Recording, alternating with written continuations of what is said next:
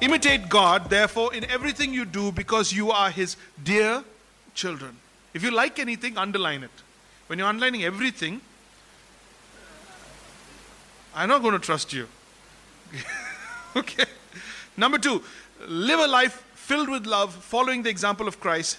He loved us and offered himself as a sacrifice for us, a pleasing aroma to God. Let there be no sexual immorality, impurity, or greed among you. Such sins have no place among God's people. Obscene stories, foolish talk, coarse jokes, these are not for you. Instead, let there be thankfulness to God. You can be sure that no immoral, impure, or greedy person will inherit the kingdom of, God, of Christ and of God. For a greedy person is an idolater, worshipping the things of this world. Verse 6 Don't be fooled by those who try to excuse these particular sins mentioned in verse 4 onwards. Don't be fooled. For the anger of the Lord will fall on, on them, all of them who disobey. Don't participate in these things that, that people do. For once you were full of darkness, once upon a time, but now you have the light from the Lord. So live as people of the light. For this light within you produces only what is good and right and true. What is good and right and true. Carefully, verse 10, determine what pleases the Lord. Carefully determine what pleases the Lord. Take no part in the worthless deeds of evil and, and darkness, instead, expose them. It is shameful even to talk about the things, even to discuss the things that ungodly people do in secret. But their evil intentions will be exposed when the light shines on them, for the light makes everything visible. This is why, why it was said, Awake, O sleeper, rise from the dead, and Christ will give you light. So, verse 15 Be careful how you live. Don't live like fools, but live like those who are wise, making the most of every opportunity in those evil days. Don't act thoughtlessly, but understand what the Lord wants you to do. Don't be drunk with wine, because that'll ruin your life. Instead, be filled with the Holy Spirit, singing psalms and hymns and spiritual songs among yourselves, making music to the Lord in your hearts, and give thanks for everything to God the Father in the name of our Lord Jesus Christ. Look at verse 10. Verse 10 is the anchor of this passage. Verse 10 is where the heart meets the mind. Look at verse 10. What does it say? Carefully determine what pleases God. Study. Think about it. Be careful. Know what pleases God. What pleases? Because when you love somebody, you're always looking to please them. When you love somebody, you become a student of what that person loves. And then you act in such a way, you give in such a way, you respond in such a way that that person feels loved by you, feels pleased with you. Carefully determine what pleases the Lord. Let me give you five ways to please Christ. Let me give you five ways to please Christ. Number one, I please God when I behave like Christ. I please God when I behave like Christ. I please God when I do what? When I behave like Christ. Verse 1 Imitate God. Imitate God. I find that a fascinating statement. A fasc- How many of you seen God? How many of you have met God? When God Himself says, No one has ever seen God at any time, no one will see God and live. How do you imitate God? Has he come home? Is there, is there, is there, a, is there you know, some sort of movie out? Is there a manual? How do you imitate God? It's almost, it's almost impossible a term. Think about it. You should actually have a problem with it. Imitate God. So when when he says that, when Paul says that, when God is pleased with the fact that we imitate God, we got to get to the meat of it and ask, how on earth do you expect me to imitate you? Where do I get the gumption? That's what my father used to use that word. Where do I get the, the, the audacity to imitate God? Where do I get the example to imitate God? Here it is. Here's the answer. Imitate God, therefore, in everything you do. Do. In everything you do, in your actions. Why? Because you are His dear children. You are His dear children. That's where it happens. That's how you imitate God. So you imitate God not by watching, not by watching, but by your worship, by the way you let God from within come out. What do I mean by that? This makes a staggering assumption. Is it even possible? What is God like? Is it just being nice all the time? How can I be like God when I am not God? This is why the second sentence is absolutely crucial. because you are, underline his, underline dear. You're his dear children. That does, that's not just a nice statement. Let me explain what it means. That means you were born of God. That you were born of God. Being born of God at your spiritual birth allows for an inheriting of the divine nature of God. Because you are born of God, because you can remember back to that day when you repented and you gave your life to Jesus Christ, and by the miraculous work of the Holy Spirit, He birthed you into a spiritual family. You were born into your physical family a few years ago, some of you 20, some of you 50. You were born into your physical family and you got their name and you got their nature, and some of you don't like it. But when you were born of God, you got His name and you got His nature. So He is not asking too much when He says, imitate your dad. Be like your dad. Imitate your father, your God who is in heaven. How do you do that? Not by watching because your God is in heaven, by letting the work of his nature in you have greater dominance over every other nature in you the human nature, the sinful nature, the pride nature. Letting him, that means he has given you, you have inherited him as a dear child, his divine nature. Adam who was perfect, didn't even have this nature. He was perfect, but he didn't have the divine nature. Did you know that? Did you know that? Adam was perfect, he was sinless, but he didn't have the divine nature. He was just sinless, but he could not be like God. Because being like God isn't just about not just about not sinning. Being like God is not just about not sinning. Being like God is about being like God.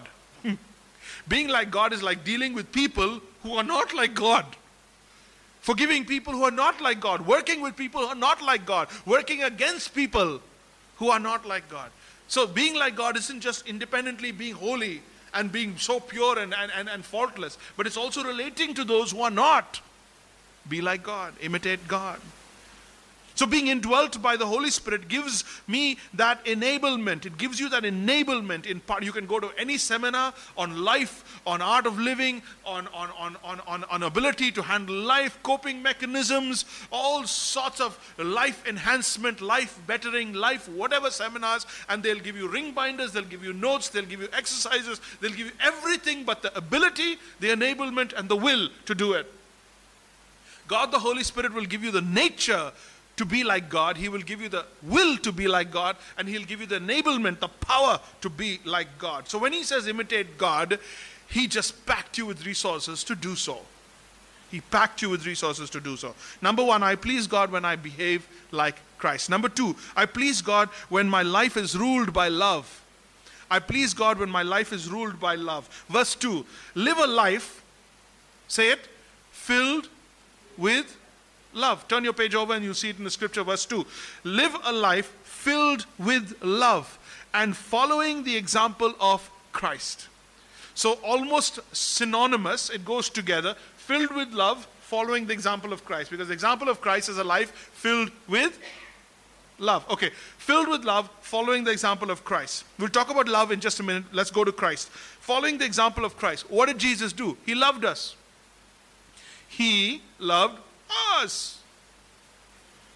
Number two, he offered himself as a sacrifice, and that sacrifice was a pleasing aroma to God. How do you please God? When you love people, you offer yourself as a sacrifice, which is a pleasing aroma to God. You allow yourself to get on the altar in the, in the, in the interest of somebody else. You, it's not self denial, it's self sacrifice.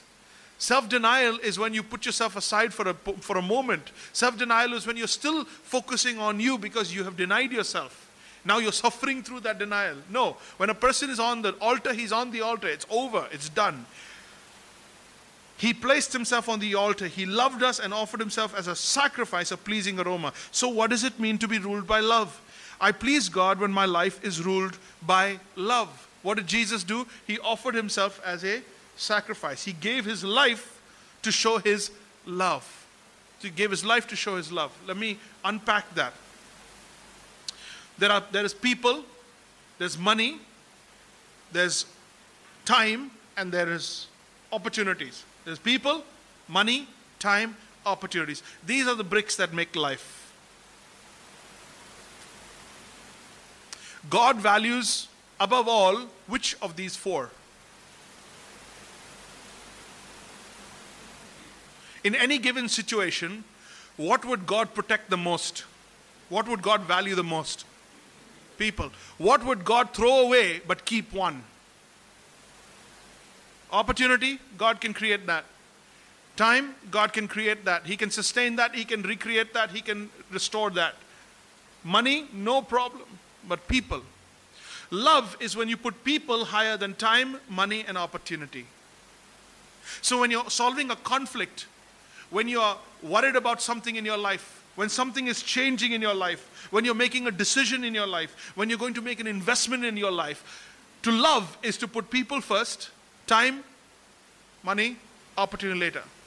When you get into a fight with a family, when you get into a discourse or when you get into a, a, a, a conflict with your family, which at that moment is more important to you? Fellowship or money, the relationship, or money, or time, or the opportunity? What are you angry about? Or who are you angry with? You can't get angry with opportunities, even when they miss you. You can't get ma- mad at, uh, at money. You can't get mad at time. So who do you get mad at? People. The ones whom you should hold higher than all three get the brunt of all three. God loves, and when God loves, He will solve situations, He will provide for situations to keep fellowship at the top. He will always put the relationship first and everything else. If the relationship is going to be broken, if the relationship is going to be hurt, if the person is going to be hurt, then he will sacrifice time, money, and opportunities to keep the relationship.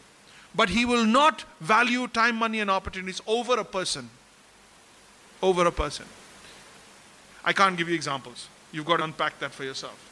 But that's what love is.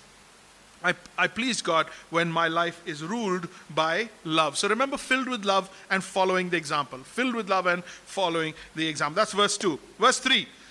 Number 3. I please God when I give him my worship. I please God when I give him my worship. Five ways to please God. Number one, behave like Christ. Number two, let your life be ruled by love. Number three, give him my worship. What does that mean? No, not singing. Not singing.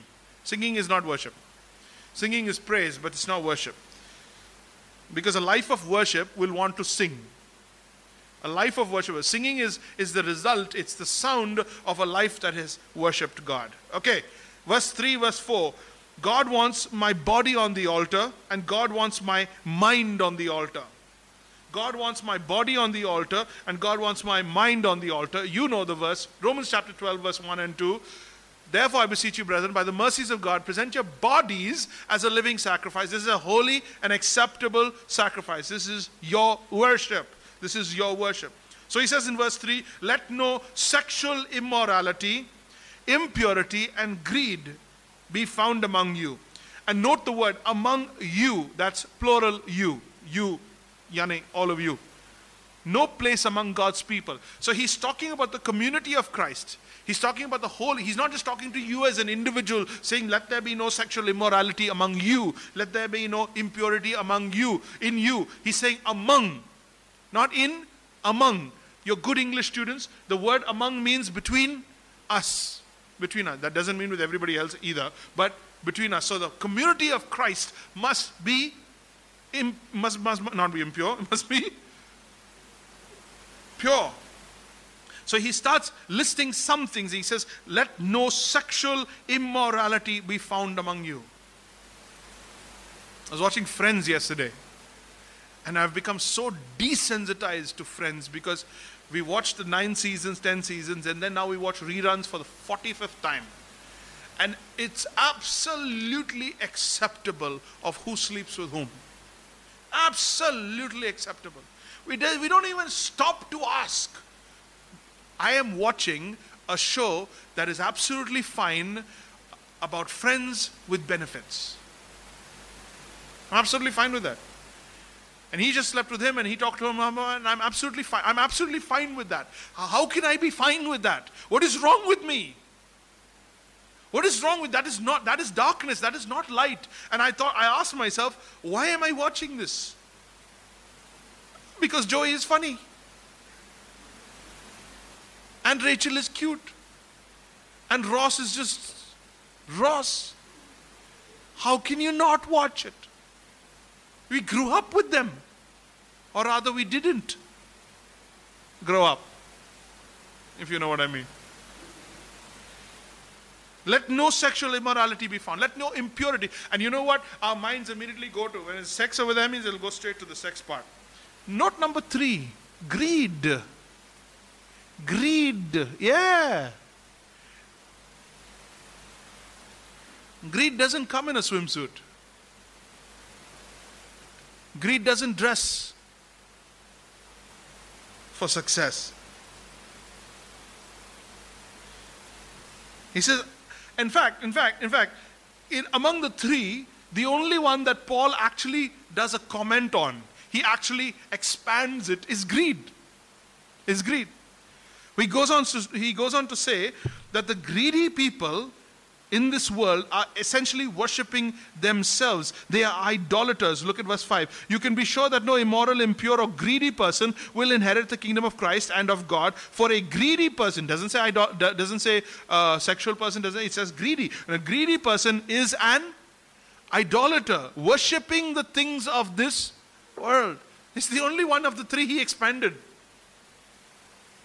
You know why we struggle with greed? or rather don't struggle with greed is because it's socially acceptable. Greed can easily look like ambition. Ambition can easily look like greed. Pushing hard to make everything happen, step on anyone to get the job done, to get what you want, move heaven and earth. The world will say, Oh, look at him, yeah. What ambition, yeah. What ambition. And God looks at the same person and says, You greedy, idolatrous person, you are worshipping an idol you have created an idol of something in the world that the world offers that has taken my place. Greed is sexually, uh, everybody knows about sexual immorality.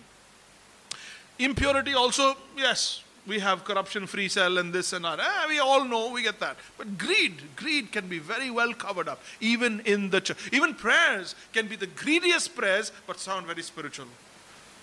Lord, we want everything from you. Lord, we want everything. You, Lord, you can provide us with all that we need. It's not need, it's greed. So you should pray also, Lord, I want you to provide all my greed. B, God wants my mind on the altar. Let no obscene stories, foolish talk, and coarse jokes. That's the mind. Sexual immorality, impurity, greed, that's the body. Obscene stories, foolish talk, coarse jokes. Coarse jokes, obscene stories, dirty, filthy words, double meaning words, jokes that are jokes that are mm, off color. Let no obscene stories, false talk, coarse jokes. These are not for you. They are not for you. Moving on. Instead, look at the word, underline the word, circle the word, instead.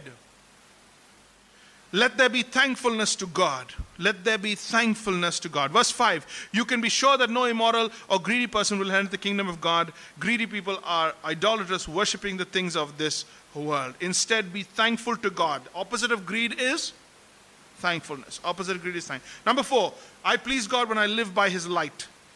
I please God when I live by his light. Verse 6 and verse 7. Verse 6 and verse 7. So he says, Don't be fooled don't be fooled by these people. Some excuse themselves in these particular sins. They have a rational explanation for why they need to do these particular sins. Which sins? Greed. Which sins? Impurity. Which sins? Sexual immorality. They have a good explanation for why it's okay for them to do that. Don't be fooled. For the anger of God will fall on all who disobey Him. Don't participate in these things that people do. Why? Why? Because you have the light. So live as people of the light. You have the light, so live as people of the light. Once upon a time, you walked in darkness. Darkness is what shadows the eyes of people to see what is right and wrong. But you have been given the light, and you can walk in the light. You have the light. And he says, This light, verse 8 and 9, once you were full of darkness, what I just said to you. Once you were full of darkness, but now you have the light from the Lord. From the Lord. And he says, This light that is inside of you, where is this light? Inside of you. It doesn't come from outside, it comes from inside. So don't go looking for the light. This light within you produces what is good and true and right. This light within you produces. Are you beginning to get that whatever God wants from you, He has put in you? He just wants it to come out. I repeat, whatever God wants from you, He has put inside of you. All He wants is for it to come out. So in your spirit, you have everything the light, the power, the Holy Spirit. Okay. And then it needs to come out into your behavior, into your relationships. What is the hurdle between in and out? What's the hurdle between in and out? The body, the flesh. The flesh is your greatest enemy. The flesh is your hurdle. The flesh is your closed door. The flesh is the speed breaker. keeping things inside, containing things inside. That light has been given to you. That light will produce what is good and true. So God is not asking you to concoct anything, come up with anything, build up anything, work out anything. He's saying, I've already packed you with what I want, with my nature. Let it out. Let it out. Then he says in verse 10, carefully understand, carefully determine what pleases God. He says, don't take part in worthless deeds of evil. Don't take part uh, in any of them, but in fact expose them, verses 10 to 14. It is a shameful thing even to discuss it, to talk about things that ungodly people do in secret. Their evil intentions will be exposed when the light shines on them. That's why he says, and he quotes the Old Testament, give a, Give, uh, awake, O sleeper, rise from the dead, and Christ will give you light. Awake, O sleeper, rise from the dead, and Christ will give you that light. Who gives you that light? Who gives you the ability to know what God wants, what pleases God? What is that enabling within you that, that exposes what is in the dark? That is the light. That light allows you to, to gives you, produces in you what is good, what is true, and what is right. Did you circle that in verse in verse 9? Verse 9 for this light within you produces only what is good and right and true. Go home today believing you already have everything you need. You already have anything you need. The only enemy is the flesh. Your flesh is what comes in the way of allowing Jesus to come out so that people can see it. Finally, finally, number five, I please God when I live wisely. I please God when I live wisely. So, verse 15, be careful how you live. Be careful how you live. God wants us to live lives in a examined way, a mature way, a monitored way, a measured way. God wants our lives to not move from one day to the next without a clear sense of direction, momentum, and system. So be careful how you live. Don't be like fools. He doesn't say don't be a fool. He's not saying don't be a fool, he's saying don't be like fools, but like those who are wise. Those who are wise. So, how do I be wise? How to be wise? What is the opposite of fools? If I keep staring at fools, I'm going to land up. So, I don't want to look at fools. I want to look at the wise. How do wise people live? What is it about wise people? How to be wise? Number one, what do wise people do? They make the most of every opportunity. They make the most of every opportunity. Number six, uh, verse 16, making the most of every opportunity in these evil days. They see that the days are evil. They see that the world is living for itself, living for its for the flesh, living for pleasure. You don't live like that. You make the most of every opportunity that God gives. Number two, understand what the Lord wants you to do. Know the will of God. Understand what the Lord wants you to do. Verse 17. Don't act thoughtlessly. Verse 17. Don't act thoughtlessly, but understand what the Lord wants you to do. And finally, verse 18. Be under the control of the Holy Spirit. Be under the control of the Holy Spirit. What does the verse say? Verse 18. Don't be drunk with wine because that will ruin your life. Instead, be filled with the Holy Spirit. I know the original Greek on this because this is probably one of the most discussed verse in Bible college. It's one of the most controversial verses and don't be drunk with wine. And then uh, this verse is not teaching about wine, about drinking wine at all. It's saying like a drunk person is full under the control of wine. He's happy. He's doing great. He's, he's, he's enjoying himself. He is absolutely partying with the wine. He's drunk with wine. What's the problem with wine? Tomorrow morning? It's gone. Yeah? So, wine doesn't last. Human pleasure, worldly pleasure will not last. Don't be drunk with wine, which is excess, but instead be filled with the Holy Spirit. Be under the control. What does it mean to be filled with the Holy Spirit? To be under His control. Let Him fill you. Be happy, be joyful from what He gives rather than what wine can give. What the world can give, what entertainment can give, what beverages can give, what food can give, what, in, what the flesh can give. Okay, be filled with the Holy Spirit. Now, the question you're supposed to be asking as we close is how? How can I be filled with the Holy Spirit? Now, there's a lot of wrong teaching around, and I don't want to focus on that, but it seems like as if you are given the Holy Spirit. It seems like as if you are receiving the Holy Spirit in a very specific emo- event or in a moment. It seems like as if there is an outward to inward movement of the Holy Spirit. It is not so. The Holy Spirit is in you, but this is how you are full of the Holy Spirit. You are filled with the joy of the Lord, the wisdom of the Lord, the light of the Lord, the liberty of the Lord, the glory of the Lord. Rather than wine, in contrast to wine, you are filled with Him. Filled with. How do I do that? How can I get drunk in the Spirit of God? Here's your answer as we close. Here's how to be filled with the Holy Spirit. Number one, sing psalms and hymns and spiritual songs. Ah, Pastor Jerry, seriously? Seriously, sing songs? I can't sing. I can't sing. Okay, fine. I agree with you. But others around you can sing. So, what he's saying here is number one, sing psalms, sing songs, sing hymns, and spiritual songs. Hang on. Sing psalms, sing hymns, and spiritual songs. Why would he take the trouble to have three words there? Psalms is from the Old Testament, hymns is from theology, and spiritual songs is from the New Testament, Pauline epistles. It's what has Jesus done for me? Who is Jesus to me? Hymns is the theology, who's God and what he has done. Hymns have their thing. And Psalms is the Old Testament, singing the Pentateuch and singing the wonderful works of God. You getting it? Yeah, amazing. So when we gather together and we sing, I was saying, sing, come on, sing. Why? Because I was thinking about this verse. But when we sing, when we're in the presence of singing, when we're often in the praises, something happens where the Spirit of God just fills us with the joy of the Lord. So you have two options. You can go to the bar and you can drink, or you can go to the uh, church, bar bar, and you can be filled with the Holy Spirit. You can be filled. How do I be filled with the Holy Spirit? Just be in the presence of the praises of God's people. If you can't sing, it's okay. You hum.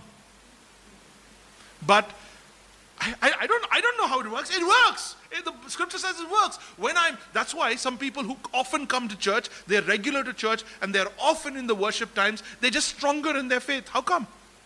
How come? They're just stronger in their faith. Why do people who go to church regularly not feel guilty? People who don't go to church feel guilty. Are the two eh, between the two? Are anyone sinning less? Uh, uh, no. They're both sinning equal. Trust me. They're both sinning equally. But and they're both, both broken. They're both reaching out to God. They're both uh, needing God's strength. But one person is feeling less guilty. Why? Because he's full of the person of God. He's full, full with the Spirit of God. He's got the joy, the, the, the, the assurance of God. When Romans says, says, He will tap you on your shoulder and remind you that you are His. Singing psalms and hymns and spiritual songs is a theological reason of why you should be in the presence of God regularly, why it should be a conviction that you don't miss. Because when you come regularly, when you're in the presence of God regularly, when you are singing hymns, songs, psalms, you are being filled with the joy of the Lord, opposite to the joy of drink. Number two, how do I be filled with the Holy Spirit? By making music to the Lord in your hearts. So that's everybody else singing. Now we're talking about you. Making music to the Lord in your hearts. Not mind, not mind, but in your hearts. You can sing like a like a like a blowhorn. It's okay. But there needs to be a song in the heart. There needs to be a song in the heart. Like when you fall in love for the first time. When you fall in love, there is a song in your heart, even if you are as besura as anything. It Doesn't matter. You don't care in that moment how besura you are. Your heart is filled with a song. When you're when you make music to God in your heart, making melody in my heart, making melody in my heart, Dawala, one. Make music to the Lord in your hearts. How do you do that? How do you do that? When you read the word and read the Psalms and, and allow your heart to become the temple of God. Where's what happens in the temple? Worship. Allow your heart to be the temple of God. So this is very practical, practical ways. This is not spooky. This is not mysterious. This is not some powerful, mighty, rushing wind. That happened in the Pentecost. Today's being filled with the Holy Spirit is about joy. It's about strength. It's about accompaniment. It's about the antidote to loneliness. It's about being able to know God's, understand God's will for your life. Uh, know what, understand what He wants you to do. That's being filled with the Holy Spirit. When you say person is a spirit filled man, he's close to God, he knows what God's want, and he knows how to please God. That's it. That's it. Number three, giving thanks for everything to God. Giving thanks for everything to God. That means your mouth and your heart will cry out praise.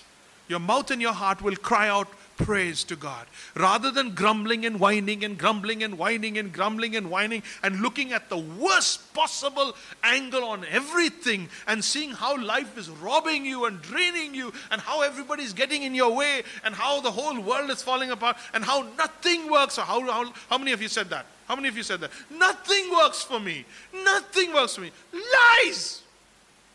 Lies. When Jesus went to the cross and he died for you, it worked. So don't say nothing works for you. When Jesus wanted you to be born into the family of God, it worked. When Jesus wanted to give you the Holy Spirit, it worked. When Jesus packed you with gifts, it worked. When Jesus brought you to salvation, it worked. All the best things in life, it worked. So what are you saying? Because the auto took the wrong turn and, and now you've lost 20 minutes, your life has fallen apart? No. Go from whining to worship. Go from whining to worship.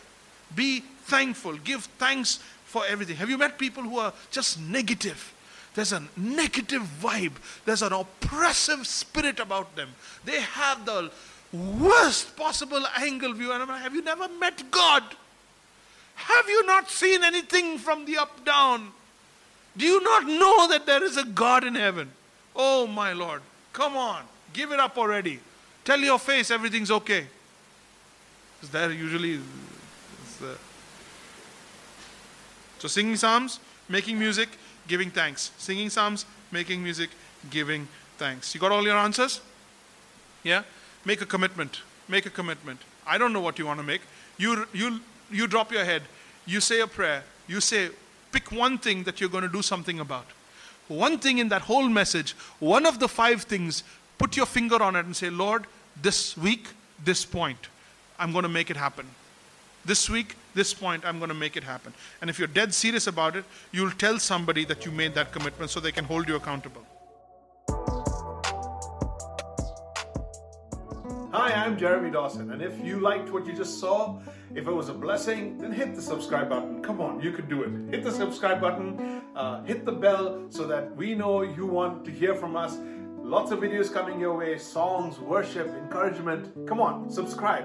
Let's take this forward and share with somebody you might know. Write a comment in the section below. But let's see you guys again. Come on, subscribe.